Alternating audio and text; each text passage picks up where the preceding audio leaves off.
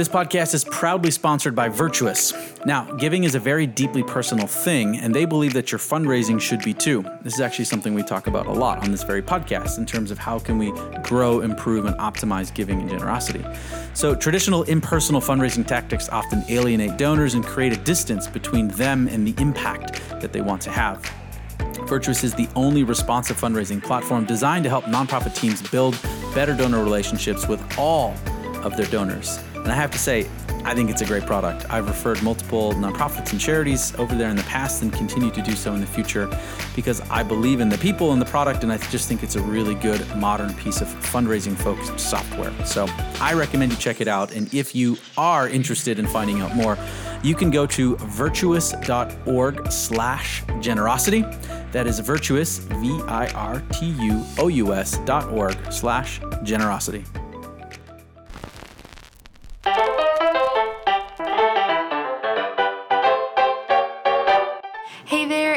Welcome. I am Riley Landenberger, and in today's episode, Brady talks to Darrell Booker, Corporate Affairs Specialist at Microsoft. This episode is extremely powerful as Darrell and Brady tackle some tough topics and discuss a new program at Microsoft, which is the Nonprofit Tech Acceleration for Black and African American Communities. You'll get to hear Darrell's take on something he calls technical debt um, you'll hear him talk about digital transformation and implementing new technologies, and the progress that has taken place in the nonprofit space in the past year with COVID and the movement against racial injustice. Another thing I found extremely powerful as I listened to this conversation was something Darrell said about defining success at a community level. Oftentimes, I think we get too caught up in what others are doing, what the rest of society looks like, and what we expect things to turn out to be. But truly, your organization's success is only defined by the positive impact it is having on a specific community. So, whether that is helping one person or 1 million people or pets or whatever else it might be, your work truly matters. And I just think that is such a sweet reminder. So, I really hope you enjoy this one, and I will hand things on over to Brady. Welcome to the freak show, here we go. It's just another freak show, here we go. I said, Welcome to the freak show, here we go. It's just another freak show, here we go. Oh, welcome to the freak show, here we go. It's just another freak show, here we go. Welcome to the freak show, here we go. It's another freak show, here we go.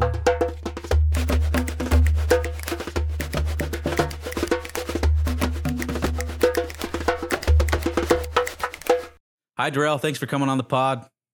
Thanks for having me. All right. So I watched one of your recent talks, and uh, someone called you a computer person with a mission. And uh, I thought that was pretty cool. I think that's a, a, pretty simple way to understand it. But can you unpack that? What does it mean to be a, a computer person with a mission, and how'd you end up there? Wow. Uh, I mean, I, I, think definitely for me, it's just definitely you know using those skills just to be able to uh, help others and and figure out you know uh, how those apply to you know what they need and and and how can I you know be that that knowledge of experience um, to get them out of their pickle or uh, innovate or advance for them.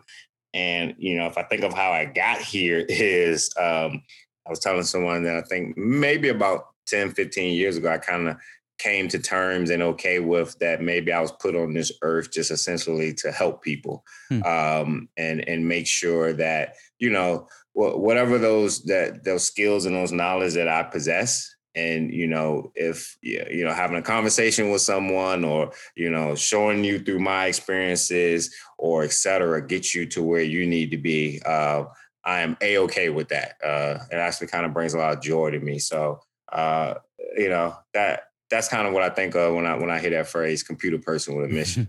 and what about the the computer person? Is that something that you've just been interested in and fascinated with since you were a kid or like where did that kind of passion and interest come from?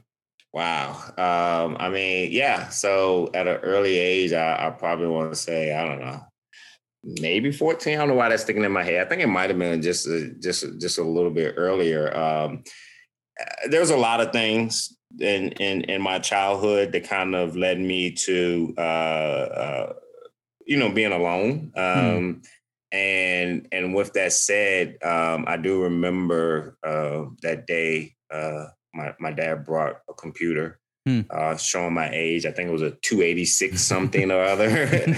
um, and you know, tinkering around with it. You know, didn't really have a lot of friends like that, so I wasn't going outside. Like you know, kind of thinking like summertime. Like summertime is like you go and you be outside and you explore and uh, I, I, was pretty much in the house. Uh, also grew up in Richmond, Virginia, where summers are brutal and humid. so it wasn't that real desire to go out during the day. Um, right. And my dad was definitely one of those types that uh, you didn't mess with this stuff. You had to leave it alone. So I was messing with the computer, and at that time, thinking I'm like breaking it, but I'm really mm-hmm. like doing stuff. Like I'm typing DOS commands, and I'm doing that, connecting to these uh, what do you call those BB things? But prior to the internet, I forgot what the dial up, and you would connect and all those things. So uh, just immediately, it just kind of piqued my interest hmm. of. Hmm you know, there's like a device that I can, you know, put commands in and it does stuff. So yeah. uh, that's literally where it started. That's cool. I always love hearing people's kind of, you know, origin stories necessarily or something, you know, like where did it all start? Because it's rarely like, oh, I went to college and said I wanted to do this. You know, it's normally something a little less, uh, you know, linear, a little less. Uh, it starts earlier and it's more of a, like an accident or something kind of that's curious, you know? Exactly, exactly. Cool. All right. So if someone calls you a computer person with a mission, you often call yourself a technology strategist. Uh, yeah. what, what does that mean to be a technology strategist, and what do you do to help organizations, nonprofits specifically? Yeah, I mean, it is, huh, especially when you think of nonprofits, but also to you know when it extends to startups, young entrepreneurs, small businesses, et cetera, et cetera. Uh, and even to some degree, you know, as you get to larger corporation and, and, and enterprise, is um, filling that gap from that lack of that you know technical person that's really needed. Uh, when mm. going back to nonprofits, uh, it, so many of them build those organizations straight out of just passion. Mm. Um, and they literally just start doing the work. Right. So uh, no one sits down you know, and says, "Oh, let's let's let's build out our org chart, and you know, we need this person," and we they just start doing, and uh, you know, before they know it, they're they're knee deep in tech or or, or not using tech like they're supposed to.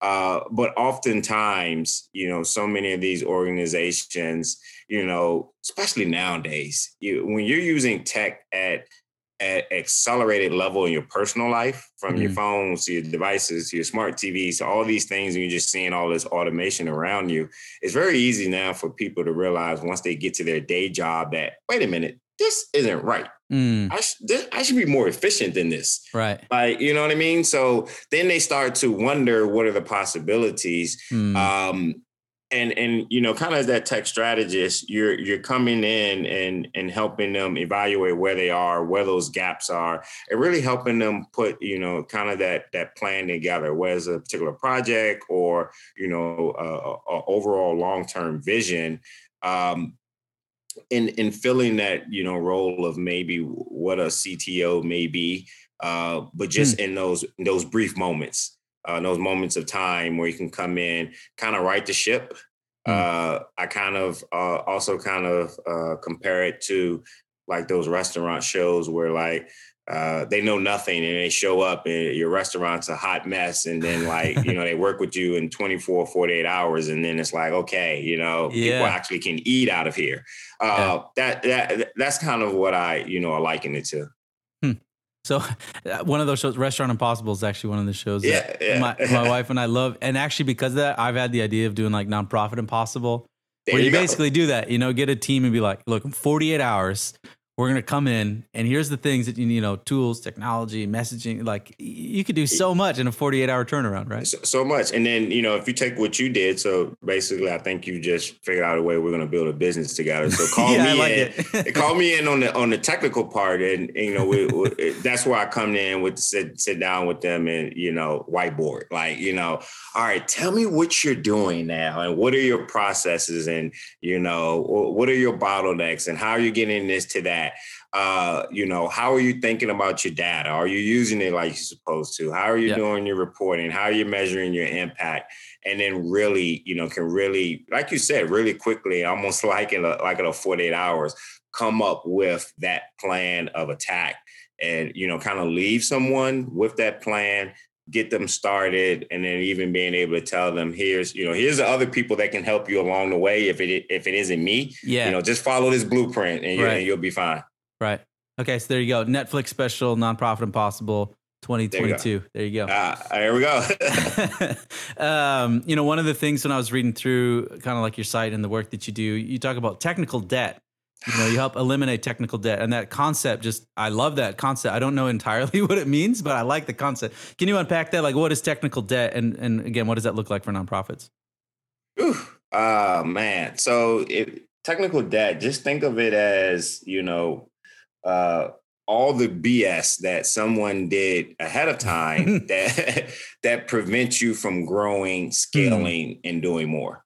Um, that is that is that is technical debt, and uh, so many times, you know, especially for for organizations like nonprofits, where uh, but back to not having the proper tech people, et cetera, and you know they get a, a friend's nephew to work on something, or you know they outsource to the wrong person, uh, and, and you did, you just get this hodgepodge of mess Mm, that really, really puts you in those weird spots a lot of time that you either got to stick with it mhm. or you got to spend a lot of money, uh, uh, yeah, to to to to kind of move away from it and, and start from scratch. So uh, one of the things that, that I really like to preach to organizations is it's painful, Mm, but you got to eliminate that first. Right. You know, you you you you can't keep piling on to the mess Hmm. because you will never get to where you want to be. It's going to cost you more.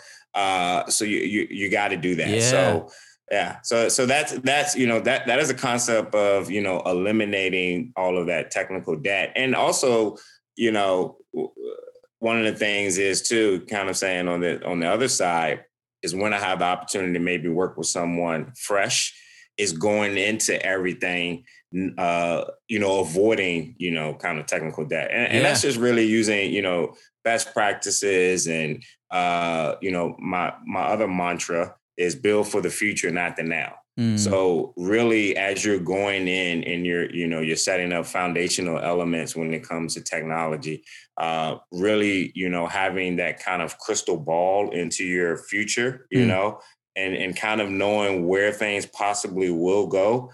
Um, and laying those those things at that point. So, like I said, you can scale, you can grow, um, and and be at you know debt zero. Yeah, I- love that uh, uh, uh, kind of analogy of technical debt and just thinking about like when you're in debt, you know, you're paying interest just to keep up. Yep. And that's kind of the thing, right? If you've got bad tech stack and it's antiquated, like you're paying a tax or interest just to kind of stay afloat, let alone get ahead, and it's suffocating, right? So Very That's such a- such a cool, uh, you know, comparable analogy and, and term. I might have to use that more as technical debt. I'll, I'll give you Feel free. credit, but I like it. um, are there any kind of like um, more common areas of technical debt that you see? Is it is it like based on the tool selection? Is it you know knowledge or you know do you see common patterns or does it just really vary from person to person, org to org? Um, I think it. I think it. I, I think it very much varies. You know, I think one thing is you know lack of lack of technology. You really don't have that debt. Uh, you see it a lot of time when there is uh, a lot of just custom programming, custom development Mm, that's where it usually uh, comes into play. If someone's using a bunch of off the shelf and SaaS products, and you know they they have some processes built in with those. Those are usually just human processes. Like, right. no, dude, stop you and doing it that way. Use this tool, and that, that that's relatively easy. Uh, that technical debt is usually come when you know uh, custom actually code, you know, uh, bad database design schema, um, you know, those type of things. Yeah, no, that that's a really good point. I remember I was consulting with uh, it was a really large organization up in in Canada. I was running some of their direct response, direct mail, Mhm. And they had a custom built, you know, CRM. And I remember the challenges trying to pull just like we needed a three month lead time to get a, a, list to figure out who we could actually mail to. It was just like, what kind of, you know, this is like three years ago, four years ago. This is not, you know, like the, in the 80s or something wow. crazy, you know. It's like, how on earth are you supposed to be responsive to donors' needs or understand, or, you know, in today's society, like in today's world, if that's like the technology that you're using? And it, and it was that custom piece that was crazy. And, and you know, I, I I've seen quite a few, like you said, recently, to where it's so bad with that custom piece and it's so fragile. It's literally don't touch the source code. right. Like you can't, you literally cannot because right. you can't if fix you do, it. yeah, you can't fix it. Don't try to do anything. It is what it is. and and and and that's when organizations are really in a bad spot. Yeah, yeah, definitely. Wow. Well, one thing that we haven't actually talked about too much is is you actually work for Microsoft, and yeah, yeah. Uh, one of one of the many different things that you that you do at Microsoft is kind of working and kind of like leading the charge about racial equity in tech. Mm. Uh, from Microsoft. And one of the programs that uh, I was reading a bit about was the nonprofit tech acceleration for Black and African American communities. Uh, can you just tell us what that program kind of is and like where it came from and kind of what it looks like? Because it sounds, you know, really interesting. No, it's it's it's, it's very interesting. Uh, you know, I, I think it's very important just to understand how it. Well, you know, the foundational elements, and then I'll tell you how it came about. Um, uh, you know, of course, Microsoft has a you know a, a, a philanthropies team, um, you know, that has been you know donating to uh, organizations for a number of years, mm. uh, you know, providing uh, all types of grants and licenses and things of that sort. Um, and actually, when I joined Microsoft about three years ago, I joined a new division of that philanthropy. It's called Tech for Social Impact, hmm. uh, which was stood up as um, uh, a, global unit to support nonprofits on, on a more holistic and scaled motion. Hmm. Um, you know, no different than you might can imagine at Microsoft. We have a dedicated education team and a right. dedicated healthcare team. Now there's that dedicated um, nonprofit team as Tech hmm. Social Impact. Um, and uh, you know, for those first couple of years, we kind of laid that foundation for what we call digital transformation, mm-hmm. uh, working with nonprofit organization, uh, mostly a lot of the enterprise ones. Uh, me myself, I was assigned the uh, top hundred in the Americas, so uh, I work with the Gates Foundation, United Ways, Salvation Armies, et cetera, hmm. and and you know, helping them move to the cloud. A lot of hmm. that is with those type of big organizations, there's a lot of you know legacy, you know, data center migrations and things right. of that sort, and, and getting them to uh, something modernized. Um, but if we if we fast forward to uh, last June, uh, last June, um, just after the killing of George Floyd, mm. um, our CEO put out uh, quite a few racial uh, equity commitments that that Microsoft is going to make across you know many pillars of the organization from uh, you know, uh, kind of an HR standpoint or recruiting standpoint, work with more HBCUs, hiring more blacks, more in leadership, um, you know, diversifying our suppliers and hmm. providing capital to minority-owned banks, um, to you know, working with Black-led skilling partners to uh, our airband team, looking to you know uh, help to bridge that digital divide with affordable broadband and affordable devices. Hmm. Um, and uh, then uh, under Tech for Social Impact is uh, the nonprofit Tech Acceleration for Black and African American communities, which is you know built upon that backbone of what we've been doing with supporting nonprofits, but hmm. now hyper focused uh, or nonprofits, large or very small.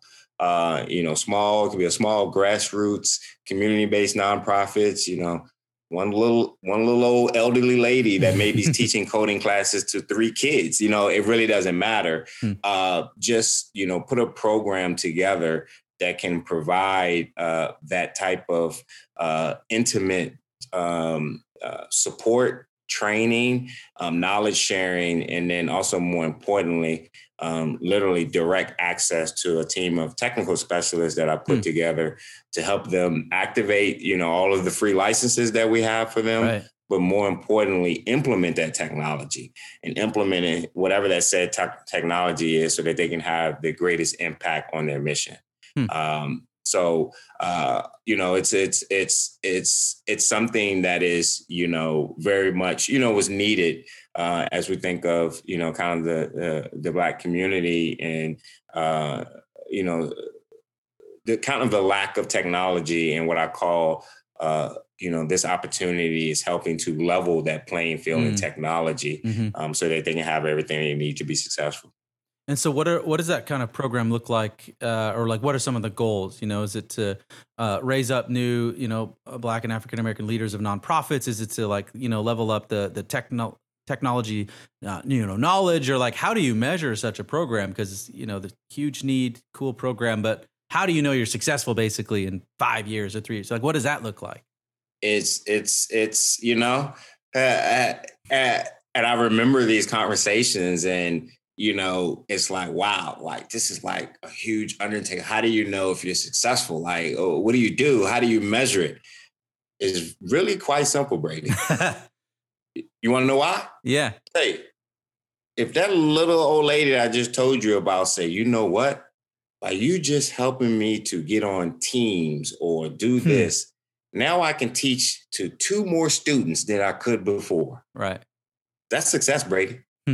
That I, that simply is success. Because you know what? One of those two kids could be our next this or our next that or our next whatever.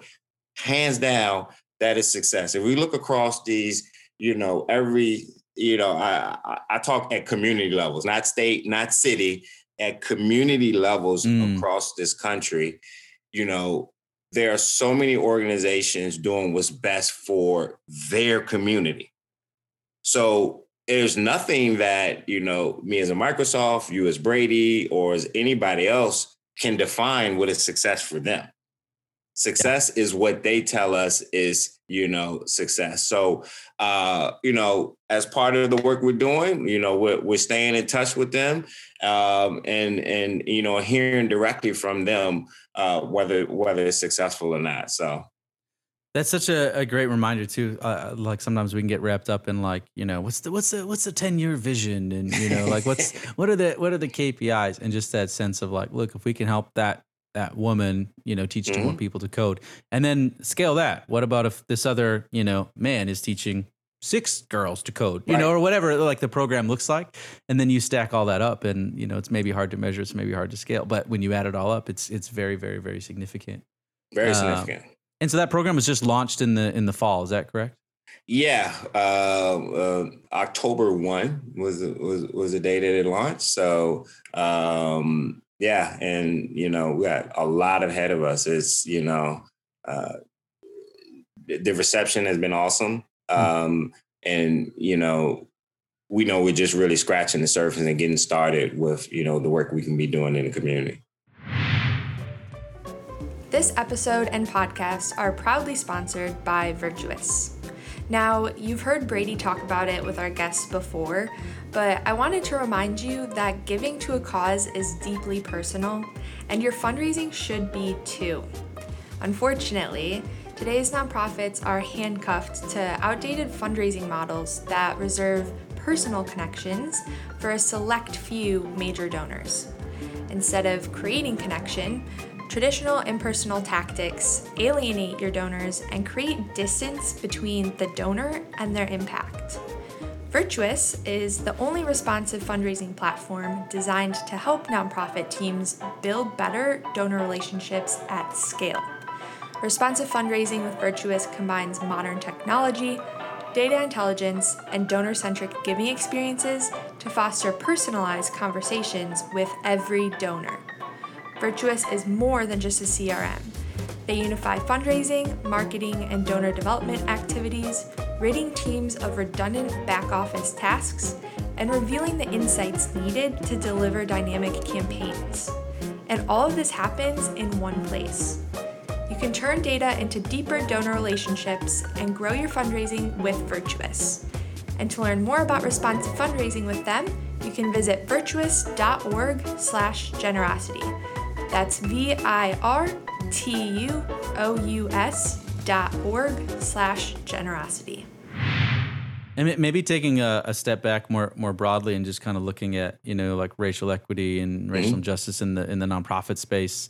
Uh, you know, you mentioned the killing of George Floyd and the uh, all the outpouring and what that looks mm-hmm. like, and conversation around diversity, equity, and inclusion. Like, what do you see when you look at the nonprofit space from either you know Darrell or your work at Microsoft? But um, what are some of the changes taking place, or some of the changes that need to continue to to kind of take place uh, for for kind of more progress to be made in this in this arena of philanthropy and, and nonprofits? Yeah, I'm glad you asked that. I think you know one of the things that I've seen is uh, not only if we take you know the, the just the attention to racial equity, but let's also you know if we get this pandemic that all you know all these things kind of hmm. collided in 2020, right? And I firsthand seen the number of new nonprofits that were born out of one of those two. Right. And with that said, you're you're you're seeing, you know, uh, you know, new leaders emerging. You know, they're like I said, they're right. they're they're they're not the same nonprofit leaders that have been around for the while uh, right. for, for so long. These are people who you know started a GoFundMe and then all of a sudden said, you know what, uh, uh, let's turn this into a real nonprofit. Right. Um, so with that said, one of the things that I think needs to happen uh, is we need you know this is, is a collective effort. So you know. Microsoft can only do so much from a right. technology standpoint. And honestly, you know, uh, uh, you know, we're we're lucky to even have enough tools that can provide as much value as we can provide. You follow mm. what I'm mm-hmm. getting at? Yeah, yeah. Um, so you know, th- there's a lot that we can be able to offer, but uh, we're not able to be able to give these nonprofits everything they need from a capacity building standpoint. Um, so therefore, what I'm saying is we really need the foundations, the donors across this country uh, to really, you know, kind of take a hard look, you know, at their their grantee portfolio, mm. uh, and you know, see where there can be some areas for for improvement. And some of that is not um, holding against the nonprofit because you're new. Mm. You know what I mean? It's not our fault a pandemic came and therefore someone spun up a nonprofit to help people. Like, you know, follow I'm getting at? And it's not yeah. our fault that uh, you know, uh, you know, uh, black men are dying, you know, um, at, you know, at the hands of, of police. Like these things are happening, so people are reacting. So let's embrace those. Um, let's also, as foundations, you know, not expect these nonprofits to be perfect. You know what I mean? Mm-hmm. mm-hmm. They're nonprofits doing philanthropic things, humanitarian things. They're not, you know, a for-profit business that needs a, a, a business plan and a growth plan and pro, uh, projection revenues and hmm. you know there's equity in there. They're not them. Why are we? Why are we holding hmm. them to them type of standards in order to give them, you know, five thousand dollars so that they can have, you know, pay rent or hire the people that they need? Or right. here's the thing too: have the technology that they need. Mm. You know, these days of only uh, wanting your funds to go to programming needs to stop. Mm. It, it, it is the most idiotic thing ever. I mm. want, I only want my money to go to buying meals. How you, how you handle logistics to get the meals to them, or how you do, I, I don't care. I only want my money to go to the actual food that you buy. Like I, I, that to me, that doesn't make any sense. Mm-hmm. And what happens, Brady, is you know if you look at the stats, black-led nonprofits receive unrestricted funds at a seventy-six percent smaller rate than white-leds. Wow. So let's go back to what I said. Most most foundations only want to fund the program. Mm-hmm. Therefore, when you want money for technology, it has to come from the times that you do get unrestricted funds. Hmm. But but black led ones only get those unrestricted at a much smaller rate. So right. how the heck are they going to be able to implement the technology that they need? So right. I'm calling I'm calling out all foundations across the across the globe. Like we really need to take a hard look. You know, uh, really, you know, come alongside not only the Microsoft, but you know, any other technology company, you know, that that can bring the tools that they need, and let's really make sure that these nonprofits have what they need. Put it this way, back to what I said: if you want them to, uh, you expect all of this from them as if they're this well-oiled for-profit machine. Then set them up as if they were a for-profit machine. You know Yeah. what I mean? Mm-hmm. Come in and make sure that they have the staffing that they need, the tools that they need, and all that they need to be successful. Yeah. Yeah. That's so great. Thank you for for sharing all of that. I know um, you know, the the foundation world to a degree has been grappling and kind of pushed to do some of this for years, but not with the same sense of urgency and Right. definitely not with the the understanding of how disproportionately affects black led nonprofits and organizations, right? We all know multi-year grants, capacity building grants, um, helping pay salaries, operations, technology. Mhm. Those are the things that actually grow and scale nonprofits. Everybody knows that. What's so crazy to me is, and to your point, why Foundation, who want to see that too? They want to see nonprofits grow and scale. So why are we change? Why are we not changing the, the funding practices? So that uh, I think it's it's happening maybe slowly, and maybe the the, yeah. the the change, uh, the pace will kind of accelerate here uh, as more and more people like you are coming on podcasts like this, and hopefully people are you know taking it to heart and saying, "Look, this isn't like a nice thing," you know. This is Yeah. a, a, a fundamental thing to say. If you want to see this change in the world, this is what it means. You know, Right. if you don't want that to happen quickly or you don't want to happen well, then great, keep doing what you're doing. you know, Exactly. Or, that or- kind of or thing. get out of this. Get out of this business. Stop being a foundation. Stop. You know, do something else. You know. So Yeah, yeah, no, it's exact. It was funny. I was doing some, um, you know, research and kind of going through like the history of the nonprofit space. And what's interesting, a lot of the the first, um, you know, iterations of the nonprofit space in the U.S., like even one of the concepts then around foundations and assets was like a full spend down within your lifetime. So if you have, you know, equity and wealth, great, set up a foundation, get the tax benefit, but then you actually spend it down in your lifetime so as not to kind of um, perpetuate wealth and to get transferred through families and just have it live on and on, but like put Mhm. the wealth actually into the world.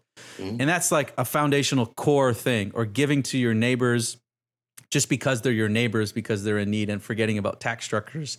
And what's interesting is you see the arc of kind of philanthropy and where it's coming back to now. You're seeing more and more foundations going to full spend down in their lifetime. Mhm, We're mhm. seeing GoFundMe programs that are not charitable at law, raising millions and millions of dollars outside of the you know nonprofit ecosystem. Right. And so it's just kind of interesting seeing some of these like core things that were foundational to like philanthropy and nonprofits and giving in the early days. And then we're kind of like coming all the way back around to like, what do we exist to do? And how do we get Right. rid of some of these, you know, barriers or structures? And people are going around it. They're going outside of it, you know? it's just interesting to see that kind of uh, arc. And I think that's when we don't adapt and change quick enough. People find their own ways to do it. Like, great, I don't need to do this through a nonprofit. Uh, I'll just do my own thing, you know? Right, Uh, and part of that's actually really, really cool. And I think this is maybe one of those times and areas as well where, you know, people will find ways to do this one way or the other. And hopefully they could do it in a, in a good way. yeah. um, no, definitely. Cool. That's that's that's great. Let me ask you a, question. We ask this question a lot to, to folks, but how do you think we can grow, optimize, and improve generosity? Whew, optimize and improve generosity. Wow, that's a tough one. Yeah, it's a big one. Um, You know, uh, maybe it's you know just you know, and and and, and I think it happens to agree, but you know, maybe just more, uh, you know, people being able to see you know positive results. Uh, it, it's seeing those stories of the you know the impact and Mm, you know, I think even also too, um, you know, understanding and seeing where you know doing something really small can have a big impact.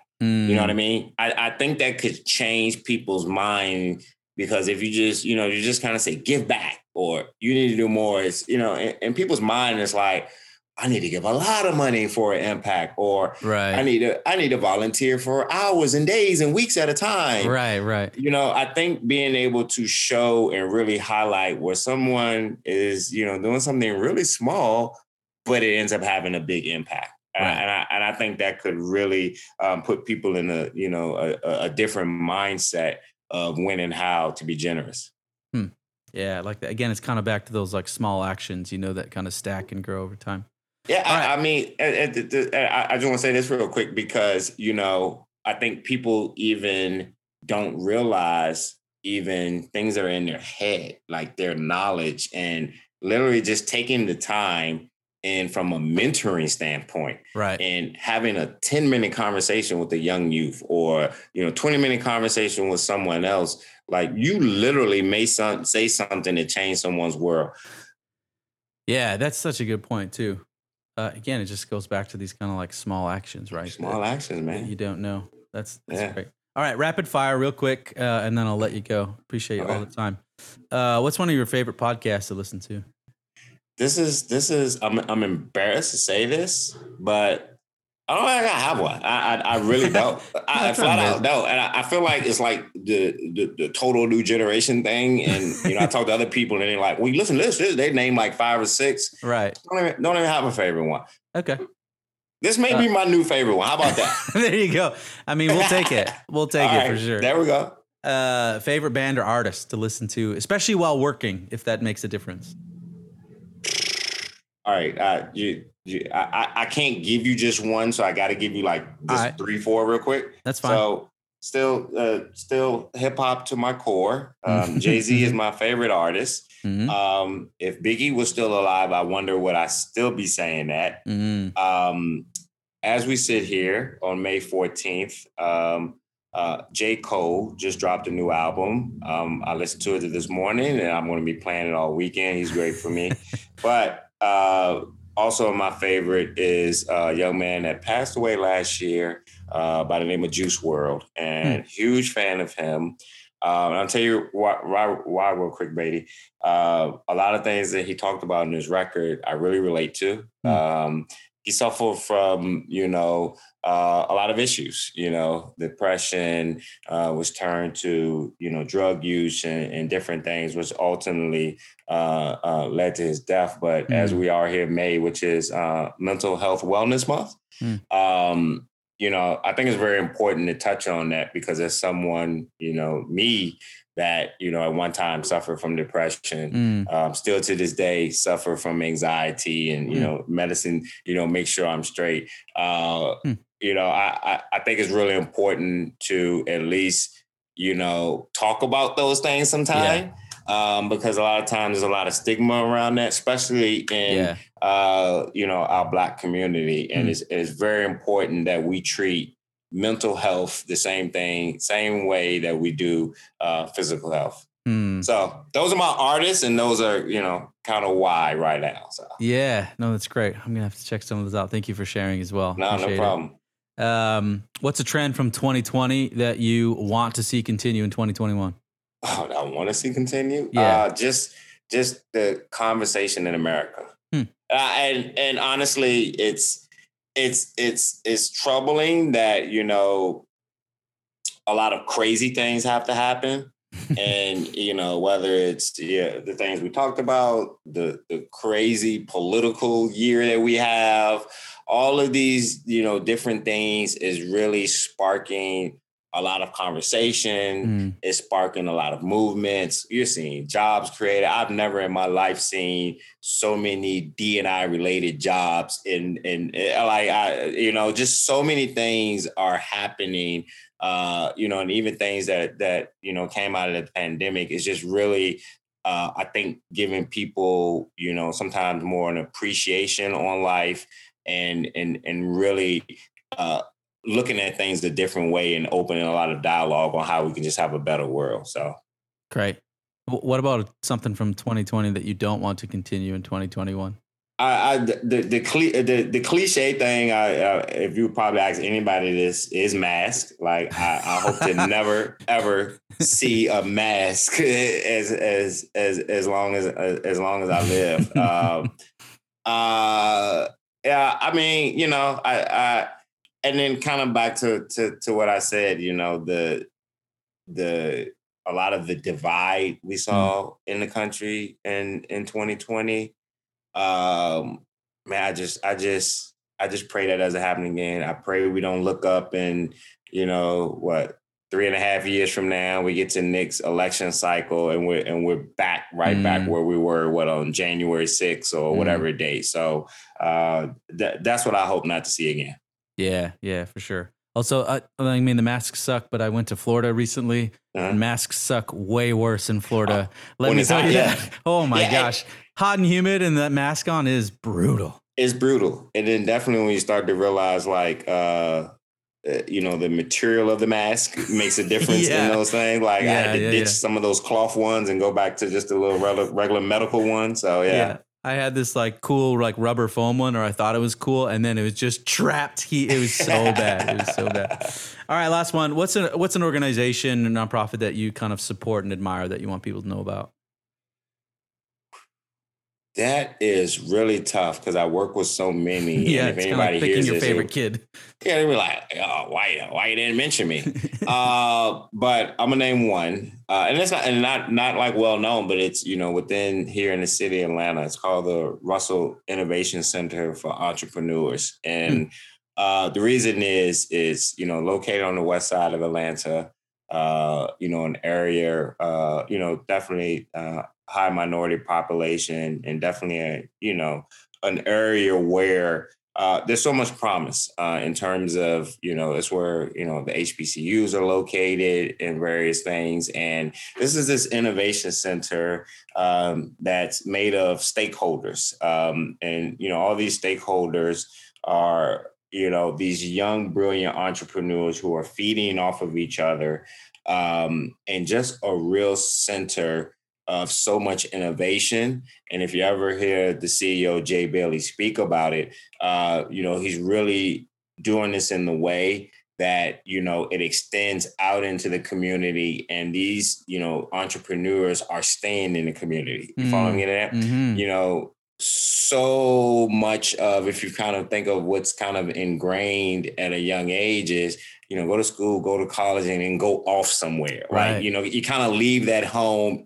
for a better life somewhere Uh-huh. um you know eh, but think about all the people that you leave behind Right. and when you take all of your your knowledge and your brilliancy and you take it somewhere else where do you leave that community you know where your roots were grown Right, right. so uh, he's working on something in in that massive center over there where he's trying to you know build up Hmm. this this real eco center uh, ecosystem in Atlanta and really you know keep it there in the community and, and I just I just I just admire that so much. yeah, no, very cool. Thank you for for sharing there too.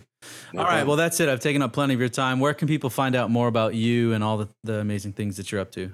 Uh, social media, my social media, IG, Twitter, talk to Darrell, T A L K T O D A R R E L L, and uh, also on LinkedIn. I, you know, I try to try to get real engaging on there and kind of, you know, uh, definitely highlight a lot of the organizations that's uh, doing great work and some of the stuff that we're doing in Microsoft. So either one of those. Awesome. Well, thanks again, Darrell, for coming on and uh, keep up the great work. Uh, thanks a lot, Brady. Thanks for having me.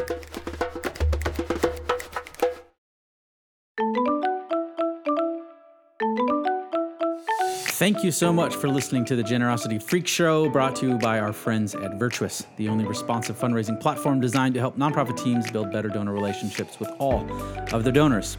Be sure to subscribe to all future episodes at generosityfreakshow.com or search the Generosity Freak Show on Apple Podcasts, Google Podcasts, Stitcher, SoundCloud, Spotify, other platforms that start with S, or wherever you get your pods.